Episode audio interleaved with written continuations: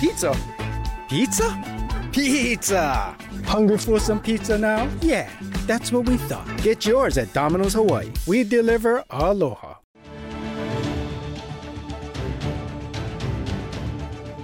Two of the four Americans who were kidnapped in Mexico have been found dead.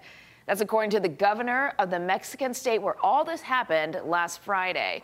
Two others have been found alive, and they are said to be in a safe location, though one of them is injured. A family member says that the group traveled to the Mexican town of Matamoros, which is right by the Texas border, so that one of them could get a tummy tuck. They came from South Carolina. Well, shortly after entering that town, they were apparently caught in a gunfight between rival cartels. The gunman then took the Americans out of their van and put them in another vehicle and drove away.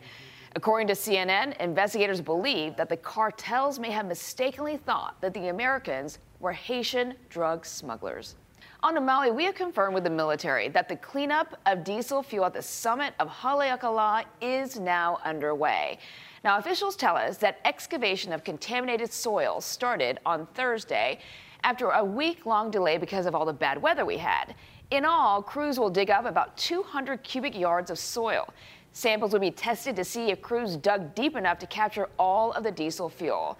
And then all of that soil, which is considered to be sacred by many Native Hawaiians, will be cleaned and returned to the ground. The military publication, Stars and Stripes, first reported the news.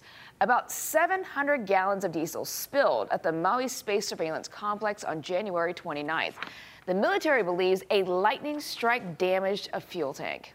California Governor Gavin Newsom lashed out at Walgreens, saying that his state will no longer do business with the nation's second largest drugstore chain. Now, this comes days after Walgreens said it will not mail out abortion pills in 20 states where attorneys general warned the company that it risks breaking the law. Now, Hawaii is not a part of these 20 states.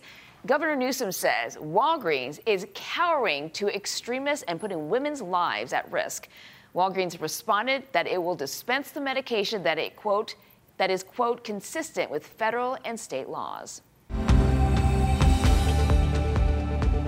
It's going to be a little wet tomorrow, make no mistake about it. But it's not going to be so much a rain event as it's going to be a wind event because things will dry up, it looks like by tomorrow evening, and then we'll still see some scattered splashes after that. But much drier, cooler air mass coming in by Thursday. And those winds, they'll be very, very gusty. Looks like another round of rain coming in a week from today.